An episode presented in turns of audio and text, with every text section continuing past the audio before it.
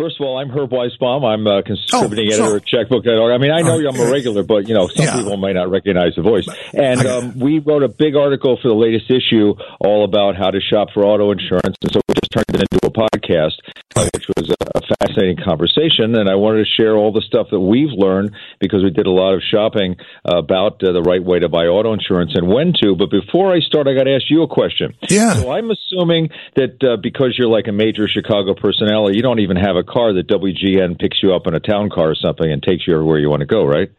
Oh, absolutely, every day. Okay. Okay. It's a uh, it's a 1993 Russian Lada. Uh, I don't know if you've ever seen those cars. I remember a lot of. Yes, I do. Uh, Worst do car you on the planet. idea- All right. Do you have any idea what you've paid? What you pay a year in auto insurance? Thousand bucks. Oh, okay. Well, that's probably a, a fairly reasonably low price for that. Not Lada. to me, it's not. well, car insurance is really getting to be one of those expensive things in life. The average cost of car insurance increased 25% Man, oh, in the last two years. No That's according to a recent report from LendingTree. And nationwide, they're expecting the average premium to go up another 13% this year. Couple of reasons why we're driving more expensive vehicles. The repairs cost more than they did before because of all the mm-hmm. computers and the sensors and everything. Yeah, yeah. And also because we're driving more again since the pandemic. So you hmm. got the more accidents, you got the more expensive cars, you got the more expensive repairs, and that's driving up the rates. So that's the point of this whole story is you've really got to make sure that you have a decent rate. And most drivers we found, and, and until I started working with Checkbook, I probably did the same thing.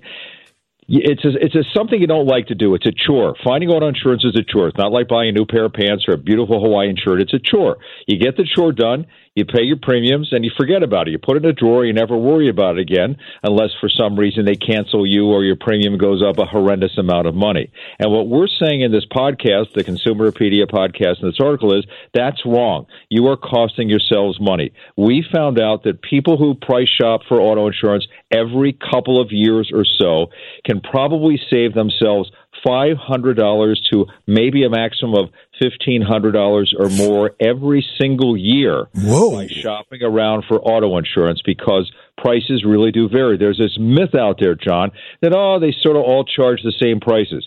Nothing could be further from the truth. Auto insurance companies do not all chain, cha- uh, cha- uh, charge the same price for the same person in the same situation. And that's the point we're trying to make here is if you haven't shopped around for a while, uh, you really should.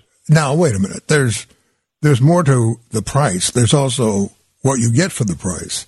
I mean, you're looking this for a certain level of coverage, Yeah. and don't This don't. is, for the, this is for the same thing. This is not, Yeah. this is comparing apples to apples. So Okay. let me tell you what we did. We we created these sample couples in the uh, families in the Chicagoland area, and then our mystery shoppers called around to the various companies to get prices for companies that were selling insurance in Illinois. And there's a lot of math here, but don't worry, I'm going to give you the bottom line figure at the end. So here's couple number one two cars, you're living in northern Cook County, you have a clean driving record, you would pay a low of $1,256 with Allstate or $1,298 with Mercury, more than $3,300 per year with Elephant or Farmers, and more than $4,000 a year with National General. Math on that is that's a $2,700 a year difference between the cheapest and the most expensive for the exact same couple with the exact same car and the exact same driving record, etc.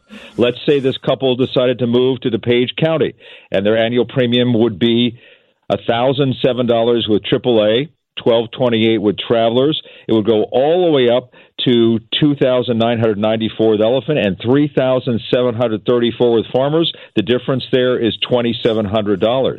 Ah, but wait. Our What? couple decide they get a job in downtown Seattle and uh, Uh-huh. Seattle, downtown Chicago, and they're going to move to downtown Chicago because they want to shop on the Miracle Mile, and they've added a teenager to their policy. oh boy. So they would pay two thousand three hundred eighty six with Allstate, two thousand five hundred ninety three with Triple Eight, two thousand six thirty two with Elephant, and drum roll please, six thousand seven hundred forty four dollars Oh, with Farmers. That is a difference, Sean, of four thousand three hundred fifty eight dollars. See why I say why I say it pays to shop around? Yeah, yeah, and you know, I don't think it's just me, but it seems like most times when I turn on regular television, there's within a few minutes or at a commercial break, there's going to be a variety of uh, insurance companies mm-hmm. um, encouraging me and everybody else to pick up on what they're selling because they, well, they bundle, for instance. They, you know, all claim to have lower rates. Um, what is this bundling thing? I mean, I know what it is basically. you you got your sure. car insurance and your home insurance and things like that, and you put it together, and supposedly it's cheaper.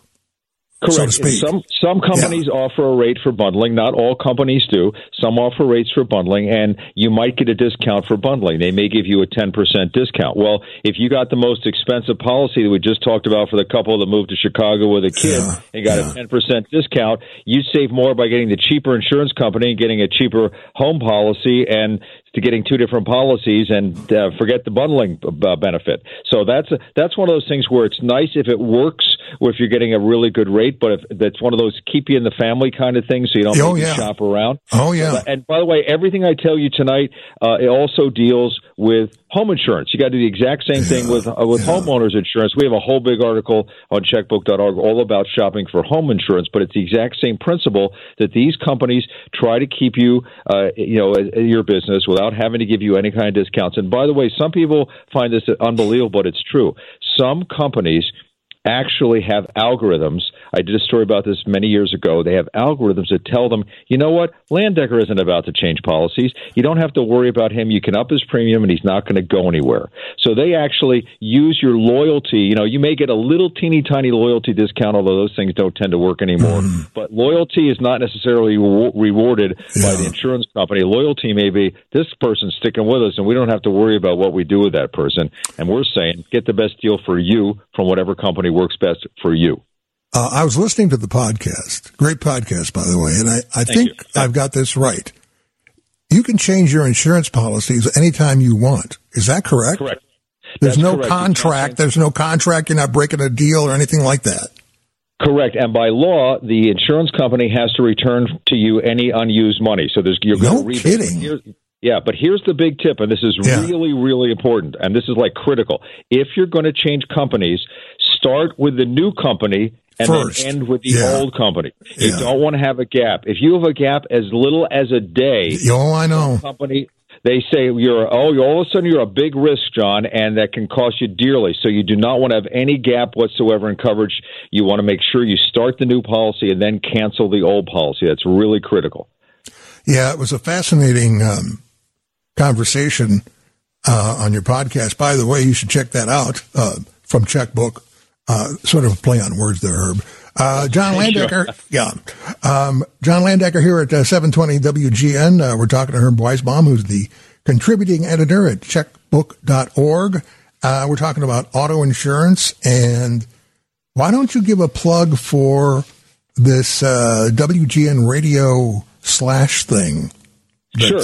We yeah. had uh, we rated uh, auto insurance companies that uh, sell policies in Illinois, and mm-hmm. we do that both on what we do and also by having our subscribers in the Chicagoland area fill out surveys and tell us what they think of the price and the services they get from their insurance companies. And that information is usually for uh, subscribers, but we're going to give it, of course, free to Landecker listeners. Yes. I just made that up. You like that, Landecker listeners? I love so, it. just go to uh, checkbook.org slash WGN radio yeah. slash auto insurance. You can get all the ratings uh, plus all the tips uh, free uh, awesome. the 20th of March. W uh, checkbook.org yeah. slash WGN radio slash auto insurance. You can also listen to the Consumerpedia podcast. And we no strings attached. We'd love you to be a, a subscriber and uh, take part in the family, but it's free and there's no strings attached. Just check out the information. That's what we're here for. We're a nonprofit. We try to educate people. And that's what you do, Herb. Thanks for being with us. Look forward to talking to you again soon. Okay, John, be well.